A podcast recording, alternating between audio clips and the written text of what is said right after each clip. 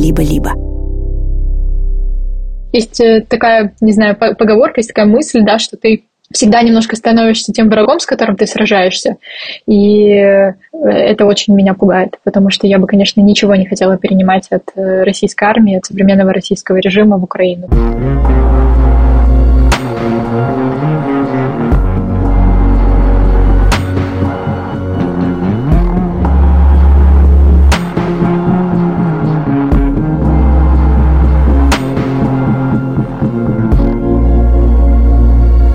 Привет! Это очередной выпуск подкаста «Новая волна», подкаста, где Саша Поливанов и Илья Красильщик обсуждают, как их и не только их жизнь изменилась после двадцать четвёртого февраля две тысячи двадцать второго года. В эту неделю Россия активнее, чем обычно, бомбит украинские города, сбрасывает на них всякие разные ракеты, атакует с помощью дронов. И мы решили позвать нашу подругу Аню из подкаста «Кавачай» немножко поговорить о том, как это ощущается изнутри Киева. Аня живет в Киеве, потому что мне кажется, что с нашей перспективы и из наших мирных городов, в которых весна, все это кажется ну, какими-то новостями, которые где-то происходят. А это происходит прямо сейчас, прямо здесь с нашими друзьями. Ань, привет. Привет. Я рада, что наконец-то этот кроссовер замкнулся, потому что и Саша, и Илья были у нас в Кавачае, и наконец-то теперь и я у вас в «Новой волне». Лёхи Пономарёва только у нас, по-моему, не было. Лёха Пономарёв будет у нас частично в следующем эпизоде, так что круг замкнется очень быстро. Ань, была ли сегодня тревога? Наверное, была где-то к часу ночи, но сегодня как-то было, если честно, поспокойнее, в отличие от вчера, позавчера и позапозавчера. Никого не агитирую повторять за мной, но я впервые сходила в Киеве именно ночью в, ну, это не бомбоубежище, это фактически паркинг, и пересидела тревогу, это был час, вот это как раз был на следующий день после обстрела кинжалами, потому что, честно говоря, шестнадцатого мая произвело, конечно, неизгладимое впечатление, и мы решили, наверное, что на следующий день стоит сходить спрятаться. Но потом, конечно, эта привычка сразу отвалилась, и уже все следующие ночи мы проводим в нашей квартире в Киеве. Что было шестнадцатого мая? Что было шестнадцатого мая были те самые неуловимые кинжалы, которые оказались довольно уловимыми. Я живу в Шевченковском районе, и, например, в этом районе находится завод Артема. И как бы это то, что российская армия бомбила несколько раз, и вот когда в Киеве попадали в жилые дома, летом это было, и, кажется, осенью, это как раз вот все было, ну, как бы попытка попасть в завод Артема, но попадали в жилые дома. И вот я живу как бы в этом районе, рядом с зоопарком, куда упали обломки кинжала, собственно говоря, шестнадцатого мая, поэтому я все очень хорошо видела, и, конечно, честно говоря, довольно кринжово это сказать, но в каком-то смысле, когда ты за этим всем наблюдаешь из окна, это даже, не побоюсь этого слова, красиво, потому что не знаю, как вам это описать. Вот представьте, что из одной точки города в ней как будто бы сконцентрирован такой светящийся дым, и из нее вот так вот вылетают эти ракеты, и они оставляют за собой тоже такой след дымный. И вообще, это, в принципе, по-моему, в мире никогда такого не видел, потому что Пэтриот с кинжалами, по-моему, нигде до сих пор не встречался, и вот наконец-то встретился. И, конечно, ты на это смотришь и такой, как хочется снять на телефон, Лёшке Пономарёву отправить в Тбилиси, чтобы он тоже посмотрел, мамочки в Одессу, там, и так далее. И это реально, вот просто, наверное, просто современные люди такие, да, что мы когда видим что-то необычное, нам сразу хочется снимать. Ты не сняла?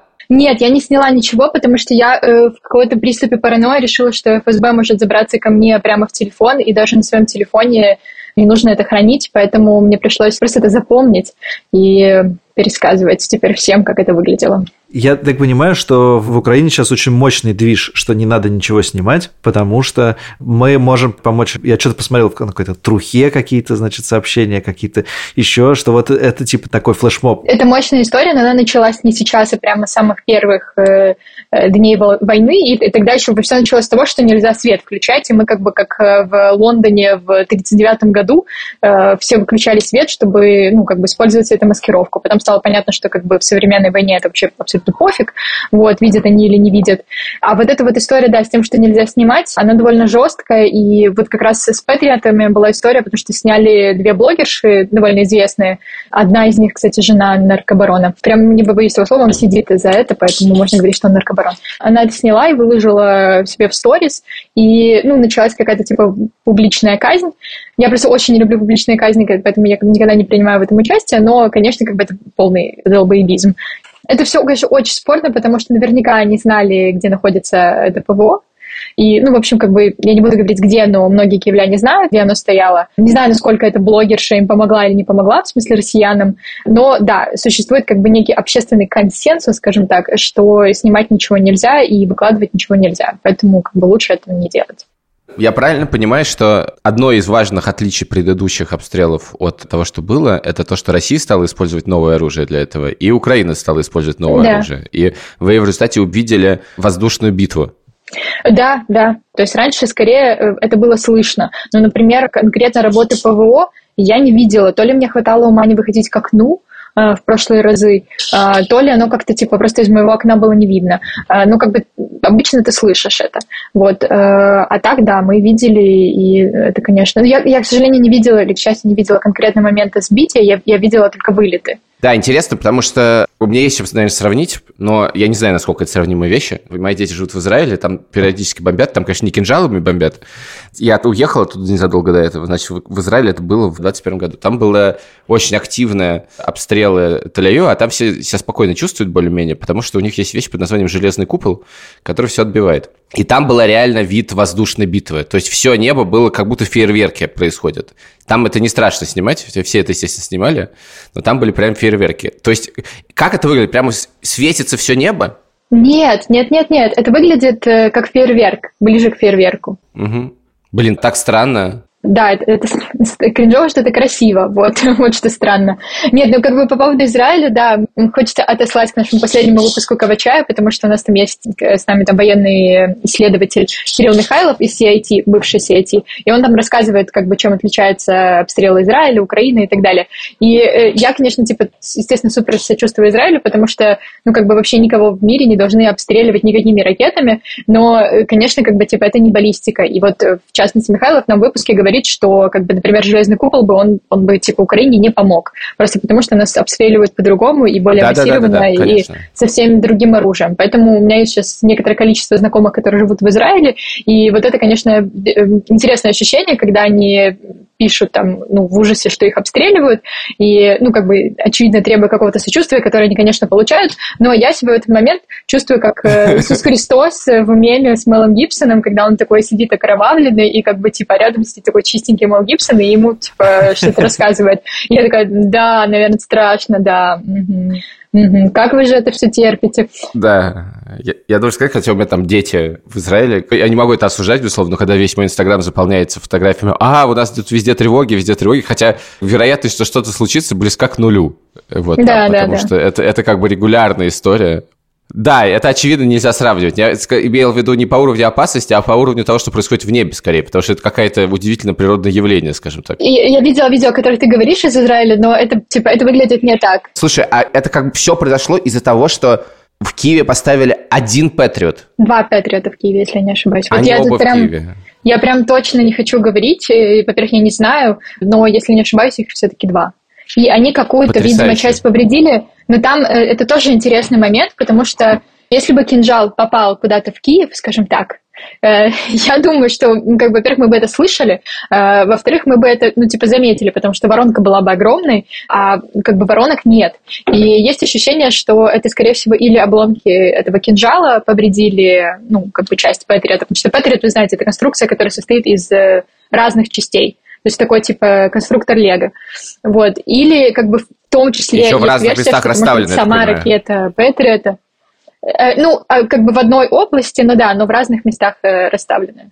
И, или это сама ракета Пэтриота упала, потому что есть снимки Глеба Гаранича э, из Ройтерс, которые тоже такие, типа, довольно скандальные, потому что Ройтерс разрешили, видимо, снять или разрешили опубликовать. Я, я, кстати, уверена, что это, ну, типа, сознательно Минобороны разрешила сделать, и там видно, что одна ракета, она как будто бы вернулась. Там есть такая, как бы, траектория странная. Короче, вот что-то из этого, очевидно, повредило Пэтриот, но... Но при этом вчера вечером появились сообщения, что он уже починился. Починился. Да, да, да. Но вряд ли, если бы кинжал попал в Пэтриот, он бы починился, в принципе. Ну, как бы там понятно, что есть некая... Надо делать скидку на информационную войну, да. Да, впрочем, про этот кинжал мы в последние дни узнаем много нового. Про неуловимую ракету кинжал. Я хотел чуть-чуть еще поговорить про твои чувства, потому что я вот понял, что ты подошла к окну, хотелось это сфотографировать или как зафиксировать. Было ощущение, что это красиво. Было ли ощущение, что страшно? Ну да, конечно. Но это какой-то вообще... Все время пытаюсь себя как-то зафиксировать и понять, как я на все это реагирую, как бы когда начинаю слышать обстрелы или когда мне кажется, что летит ракета. Я еще просто как бы живу возле проспекта Победы, который теперь у нас переименован в Берестейский проспект. Это очень широкая магистраль, наверное, даже можно так сказать, которая пронизает Киев, и там очень много машин, и иногда вот это, знаешь, ужасное ощущение, когда ты не понимаешь, что летит ракета или очень быстро едет машина. Ну, сейчас я уже как бы, в принципе, научилась это отличать, но первое время, конечно, ты вот это слышишь, и, и вот я просто дергаюсь сначала, вот это моя первая реакция, э, а потом как бы у меня возникает некая нормальная интенция спрятаться, но обычно она как бы типа быстро затухает, и я просто нахожусь в состоянии типа ёбнет, ну ёбнет, вот так вот, как и многие украинцы. Хотя, конечно, это плохо. Ну да, страшно, страшно, но... Ну, человек ко всему привыкает, это то, что я поняла на этой войне, ты привыкаешь к этому. При этом... Из непривычного, я так понимаю, что после вот этих кинжалов э, довольно много было всяких мемов или... Люди радовались. Конечно, конечно. После того, как, типа, ты всю ночь не спал, то ощущение радости, а не тревоги. Нет, я не могу сказать, что у меня было супер ощущение радости, потому что у нас у всех опять поломался режим. Мы тут его, в общем, всеми силами пытаемся как-то настроить, и вроде бы как-то это получилось, потому что не было серьезных обстрелов, и опять режим ломается, это обидно. Нет, ты, ты не радуешься этому. Да, конечно, это интересно, как с каждым появлением какого-то нового оружия, именно ПВО, появляется какая-то настройка в чувстве безопасности, да, вот появились Пэтриот, стало еще безопасней. И одновременно с этим стало немножко стыднее, потому что, да, Киев защищен лучше всего здесь, объективно, как мне кажется, безопаснее всего. Но при этом, как бы, да, это прикольно, что вот у нас появилась какая-то целая инклюзивная система ПВО, которая очень разная на самом деле, она состоит не только из патриотов, например, гепарды, если не ошибаюсь, гепарды называются, они, это как бы штучка из Германии, которая, как мне кажется, вообще проживает новую жизнь в Украине, потому что именно ей сбиваются все шахеды. И сейчас, например, как бы если летят шахеды, то, в принципе, как бы вот, вот это практически не страшно, потому что шахеды сбиваются уже на сто процентов. С кинжалами не так. Тут, знаешь, короче, я поняла, что когда мы усилили это все ПВО, появилось такое ощущение, что типа, ну ладно, от ракеты я, скорее всего, не умру, теперь как бы задача не умереть от осколка, потому что от осколка высока вероятность. Если он нападет на дом, то для меня, человек, который живет на восьмом этаже, это мало чем хорошим закончится. Да, но при этом ни на то, ни на другое ты как-то не можешь повлиять. В смысле, задача не умереть от ракеты, задача не умереть от осколка, от тебя как бы мало что зависит. Нет, ну если бы как бы я была более ответственным человеком, я бы, конечно, все время ходила в метро, и тогда, как бы, вероятность умереть от осколка была бы фактически нулевой. Но, как бы, я не такой человек. А много умирает от осколков в Киеве сейчас? Вот я прям сейчас, типа, очень боюсь соврать, но, если не ошибаюсь, последний раз именно люди погибли тридцать первого числа, помните, когда были обстрелы, и тогда много чего попало, и, если не ошибаюсь, были случаи, когда люди погибли именно от, ну, типа, от осколка сбитой ракеты. А, ты сказала, что поломался режим, но он у всего города поломался? Или это вот все-таки твой район, это какая-то особенная часть? Ну, не могу, конечно, за весь город расписываться, но я видела очень много смешных тиктоков студентов. Дело в том, что у них, если не ошибаюсь, семнадцатого числа они, по-моему, сдавали кроки, это экзамены в университете, надеюсь, тоже не, не, не вру. И очень было много тиктоков про то, что все проспали и как бы опоздали, не выспались и так далее. Нет, наверное, есть люди, которые спят все равно, да. Ну, там, условно, не знаю, наверное, на какой-нибудь Русановке поспокойнее, это левый берег Киева, и, наверное, там можно спать. Но я, например, если тревога застала меня не спящей, скажем так, я не могу заснуть. То есть даже если ничего не происходит, и даже если эта тревога продлится двадцать минут, потому что это, видимо, какая-то тревожная штука, я лежу и контролирую ракету, понимаете, да? То есть как бы типа немножко ОКР добавим в этот разговор, и я такая лежу, и вот я не засну, пока тревога не закончится. Это так у меня работает. Может быть, кто-то спит, но я не представляю себе, на самом деле, какой нужно иметь железный характер и железное спокойствие, чтобы спать. Днем как-то легче все переносится. Я просто не могу представить, когда многомиллионный город весь несколько ночей подряд не спит. Во-первых, это должны обсуждать просто буквально везде.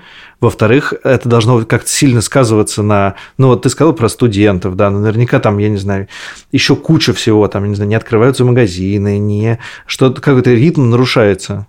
Нет, не нарушается. У нас э, сумасшедший капитализм, все привыкли работать и конкурировать. Поэтому спал ты или не спал, ты выходишь. А как это обсуждается? Вот люди выходят утром, как будто ничего не происходит, или есть какой-то по этому поводу? Нет, ну, как бы в смысле, обсуждается, не знаю, я хожу сейчас на кинезиотерапию, это штука для спины, когда ты занимаешься типа спиной, и там, например, часто это очень обсуждается, там, не знаю, на стойке, когда ты подходишь ключи от шкафчика взять. Конечно, люди это обсуждают, но это уже довольно-таки рутина. Странно, но при этом же... Киев довольно давно не обстреливали так массивно, в смысле, у меня есть ощущение, что это какой-то новый поворот военный. Военный, да, но я думаю, что в ощущениях людей скорее нет. Ну, потому что, во-первых, никто не погиб. Для обычного человека это ключевой момент. Ну, типа, ребят, у нас тревога, ну, как бы, у нас вот три дня без тревоги, и это вау, это типа класс. А так это почти каждый день. Да, но сейчас немножко другие ракеты летят, насколько я понимаю. Ну, у нас немножко другое ПВО. Слушай, а разговоров про, типа, надо уезжать из города или, типа, нет. надо жить не в городе, ничего, ничего такого нет. И я так понимаю, что вот в, во время предыдущего такого большого кризиса с генераторами mm-hmm. тоже люди особенно не, не ехали, да? Ну, кто-то уехал, но вообще нет, не было ощущения. Но это вообще для меня чудо, то есть то, что мы победили эту всю историю со светом, там, конечно, наверное, нельзя говорить, что уже окончательно победили, но для меня это до сих пор шок, когда иду вечером по улице, и на ней есть освещение. Я дело в том, что просто в этот пик отключения я училась водить, и я ездила по Киеву, и освещалась только все моими фарами, я еще вечером это делала, и я, типа, реально, ну, как бы была просто в кромешной тьме. И поэтому для меня это каждый раз такое, типа, вау, класс, супер. Я прям респектую нашему ДТЭКу, это компания, которая занимается освещением, вот, что они все это починили. Я думаю, ну, круто, да, теперь вот я вечером возвращаюсь, и фонари горят, это прикольно, ценишь это все. Это меня вызывает абсолютный восторг и невероятное уважение, как, оказывается, можно, те расхерачили, не знаю, ТЭЦ или что там бывает, а ты взял и через несколько часов mm-hmm. включил все обратно. Тебе еще одну расхерачили, а ты опять включил. Еще раз, и ты снова включил. Как это возможно? Я просто не могу себе представить. Да, это даже технически, не то что технически, непонятно, как это морально все выдержали. Вот для меня это было большой загадкой, как все к этому подготовились. Ну, Украина, конечно, очень горизонтальная страна, и это горизонтальные связи очень сложно разрушать. И поэтому здесь все очень быстро ко всему адаптируются и быстро находят какие-то решения. Но да, сейчас, говорят, в Киеве я читала уже столько же людей, сколько было до войны. Но при этом, наверное, это немножко другие люди, в смысле, что одни уехали, другие переехали, наоборот, в Киев. Да, да, несомненно. Но меня просто поражает еще в этом то, что как бы, такие службы, от которых, ну, все-таки ты не ожидаешь героизма. Это не войска, не знаю, не, не журналисты. Это люди, которые занимаются проводами, и вдруг они оказываются тоже героями. Или люди, которые занимаются поездами, и они тоже оказываются героями.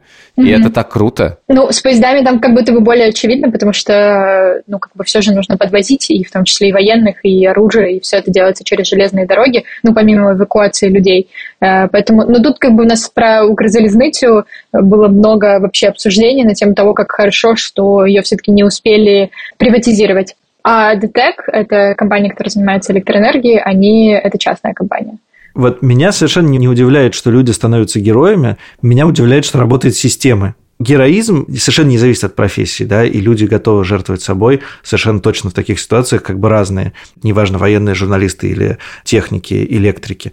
Вот то, что ты говоришь про горизонтальные связи, на самом деле, я думаю, что просто мы до конца не понимаем, с нашей колокольни, как это устроено и как это может быть сделано. Потому что для меня все эти системы, государственные и окологосударственные, которые занимаются такими штуками, в моем мире это страшно неэффективные системы именно. Да не, ну даже если бы она была эффективной, я не думаю, что компания ДТЭК, про которую сказала Аня, до войны имела ответы на то, что делать, если тебе каждый день взрывают критическую часть твоей инфраструктуры. Ну, в смысле, это как бы в книжках не написано, скорее всего. Во-первых, нам еще помогают. Это тоже важно. И там же они взрывали эти трансформаторы, и как бы эти трансформаторы нам как бы продавали. Война очень хорошо показывает, насколько как бы люди готовы адаптироваться, насколько они готовы привыкать, искать решения. То есть мы же находимся в этом супер стрессовом состоянии в течение года, да, когда ты в стрессовом состоянии, тебе нужно срочно решать какую-то проблему, ты думаешь по-другому. А тут как бы как будто бы все общество находится в этом состоянии, и все как бы все, все решают, решают проблему. Очень интересно, что как только э, наступает какой-то относительный относительно затишье, например, ну, как только перестали выключать свет, да, то все начинают с друг другом тут же ругаться. У нас, например, сейчас есть такой эпичный совершенно э, срач в Фейсбуке по поводу того, э, можно ли открывать дискотеки, вот, э, от которого там я, например, лично мне очень пригорает, вот, э, потому что, ну, как бы, какого черта вообще, мне кажется, э, нужно отстать от людей, которые здесь остались, да, и, как бы, если кому-то хочется сходить на дискотеку, кто-то считает, что это большое кощунство по отношению к воюющим людям. Ну, не знаю, я как будто бы не уверена, но если, если мы закрываем дискотеку, тогда надо рестораны все закрыть. Ну, как бы много чего тогда нужно закрыть, связанного с развлечением. Театры, там, кинотеатр.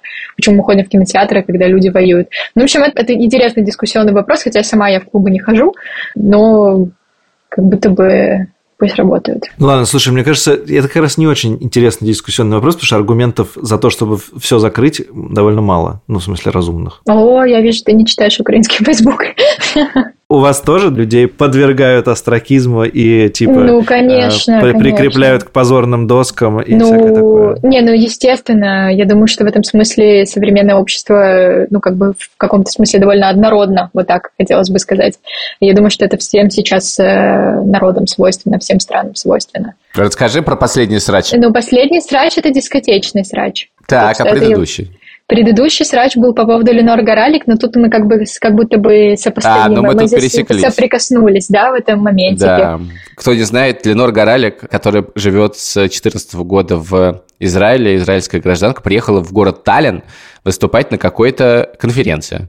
И украинские участники конференции сказали, что они не могут выступать на одной конференции с россиянами. И устроители конференции просили Линор не участвовать в конференции, хотя она уже приехала. Разумеется, случился скандал. Да, но там как бы вы просто не знаете продолжение этого скандала. Я вообще сразу хочу сказать, что я в нем не участвую и как бы своей точки зрения на этот счет не имею и не хотела бы иметь, но там было да, очень да, давай любопытно... сейчас без точек зрения да, никаких, там, ну расскажи там продолжение. Да. Очень любопытное продолжение, потому что оказалось, что одна из поэтесс, если не ошибаюсь, украинских, которые, собственно говоря, отказались выступать вместе с Линор Горалик, так вот, она с две тысячи четырнадцатого по кажется, две тысячи шестнадцатый год, участвовала в неких съездах молодых писателей России в городе Москва и э, числится в списке этих молодых писателей России.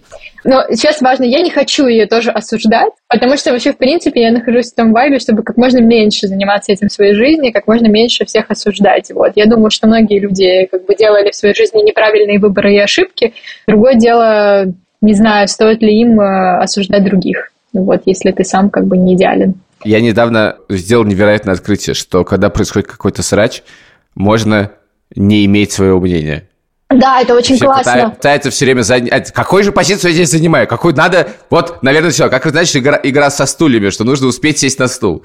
А оказывается, можно просто в сторонке постоять и не бегать. Это мой давнишний прием. Я научилась это делать еще года четыре назад. И я прям типа всегда говорю, у меня нет мнения по этому поводу. И чувствую себя очень хорошо в этой позиции. Вот. Так что по поводу как бы Линор Горалик и этих поэтесс я тоже не имею своего мнения по, по этому поводу. И как бы очень этим горжусь. Угу. А вот по поводу дискотек...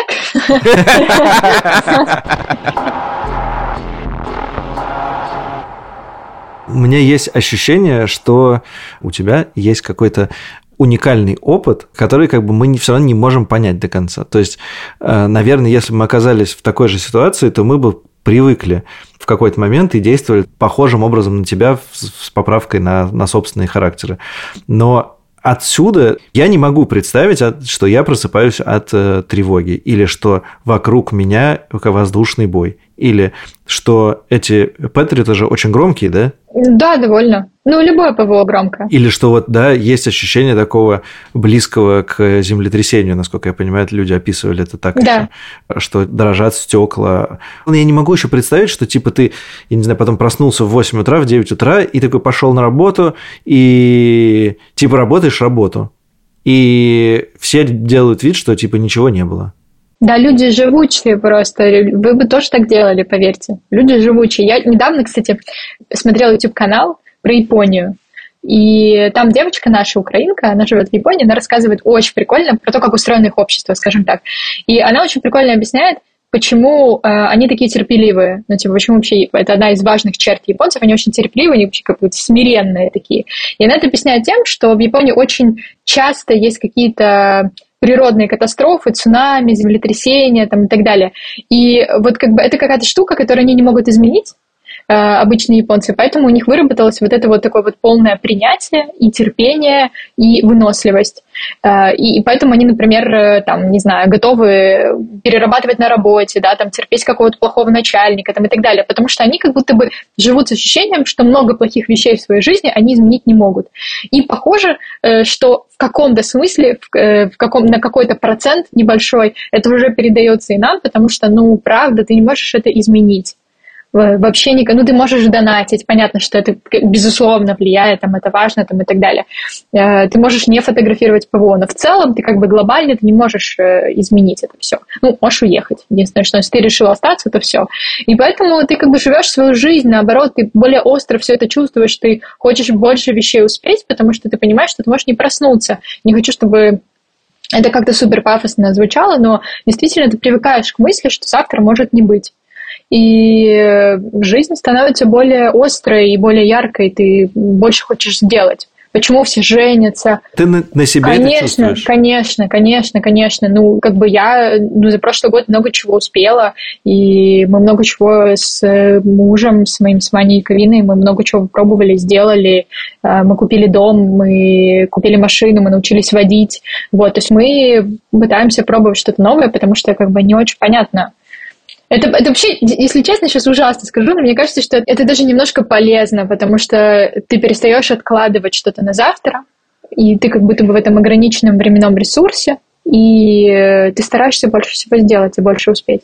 Меня поражает, что ты настолько оптимистична, потому что у меня-то есть ощущение, что какая-то накопленная усталость должна в какой-то момент как-то сработать. Естественно, конечно, когда все закончится, мы все пойдем к психиатрам, это сто процентов. И я даже говорю не психотерапевтам, а к психиатрам. И, и на таблеточках будем сидеть, конечно. А вы что, не сидите на таблеточках? Нет. Я не сижу ни на таблеточках и почти не пью сейчас алкоголь. Но я очень, знаете, у меня, я, я типа, я очень боюсь курить, ну, травку в смысле, вот, и я боюсь, в принципе, пить алкоголь, как бы я и до этого не особо часто это делала, но сейчас мне страшно, знаете, почему? Потому что, ну, во-первых, у меня есть опыт расстройств психических в семье, не, не прямых, но есть, и я очень боюсь, что на стрессе, если ты, ну, типа, что-то покуришь, то угу. поедешь мозгами. Я, меня это очень пугает, я просто знаю, как это выглядит, и знаю, что это за жизнь, и И я этого очень боюсь, поэтому, да, я как раз нет. А по поводу АД, ну, не знаю, я не вижу необходимости. Планы, на самом деле, ребенка завести, вот. Э, тоже, типа, к вопросу о том, чтобы успеть что-то сделать. Это связано с э, вот таким этим военным вайбом ну, настроением? Ну, в каком-то смысле, да. Есть какие-то мысли про то, что будет, когда это все закончится? И вообще, есть ли мысли, что это все закончится? Страшно очень. Во-первых, что значит закончится? Это очень... А я не это, знаю. Это я, очень, да. очень, очень разные как бы, версии того, что закончится. Я очень боюсь того, что это будет замороженный конфликт. Вот это просто дико меня пугает, и э, я очень боюсь, что Путин останется у власти. Вот это меня больше всего пугает, если честно, потому что если он останется у власти, то ничего не изменится ни для кого из нас. И вот это очень плохо. Вот поэтому по поводу окончания мне, скорее, если честно, страшно. Посмотрим, что будет с Украиной, посмотрим, как мы со всем этим справимся, потому что для нас это все тоже вызовы, и вы же понимаете, что к нам тоже вернутся люди с ПТСР, и нам тоже важно будет, во-первых, о них позаботиться, не забыть о них, делать так, чтобы их жизнь была комфортной, особенно тем, кто, ну, как бы что-то потерял, какую-то конечность, там, или семьи, у которых солдаты погибли. Вот это для нас будет, я думаю, большой вызов. И, ну, и к тому же, конечно... Ну, будет довольно обидно все продолбать, если мы, ну, как бы, типа, не знаю, не справимся с коррупцией, например, после всего этого. Только столько людей погибло, да, чтобы Украина существовала, и как будто бы теперь очень важно действительно все по-настоящему реформировать и действительно построить свободную страну без коррупции там, и так далее. Ну, свободная она была и до этого. Здесь я, как бы, немножко приврала. Вот. Но я думаю, что для Украины это будет, конечно, очень серьезный послевоенный вызов. Вернуться к демократическому процессу, да, вернуться к выборам. Опять партии должны разные появиться. Сейчас у нас фактически нет... Ну, как бы оппозиция есть в лице Порошенко, но она очень слабая, да? И как бы я не в претензии, понятно, что военное время и так далее, но потом-то нужно будет возвращать эту систему, да, это нужно будет все по новой отстраивать. Вот. И вообще есть, есть такая, не знаю, поговорка, есть такая мысль, да, что ты всегда немножко становишься тем врагом, с которым ты сражаешься. И это очень меня пугает, потому что я бы, конечно, ничего не хотела перенимать от российской армии, от современного российского режима в Украине. Ань, спасибо тебе большое. Если среди наших слушателей есть люди, которые не слушали Кавачай, то послушайте обязательно. Спасибо тебе. Пока. Счастливо. Спасибо, что а позвали. Пока. Дорогие друзья, у студии «Либо-либо» есть платная подписка. С ней вы получите доступ к дополнительным выпускам разных подкастов, например, «Закаты империи», «Запуска завтра», «Зависимости», «Новой волны», а скоро еще и к другим. Подписаться можно в приложении Apple Podcasts или в Телеграме. А еще только для наших подписчиков мы выпускаем подкаст «Студия». В нем мы рассказываем, как мы живем и работаем. Подписка – это самый простой способ нас поддержать. Все ссылки в описании выпуска. Спасибо, что слушаете.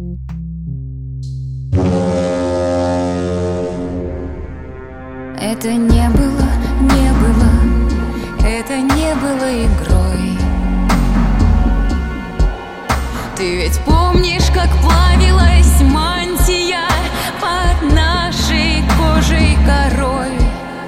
Ветер дует, и волны гладят место разломано, но до сих пор горит. Я прошу их жалеть, и тебя, мой, навеки уплывший, навеки отдельный материк.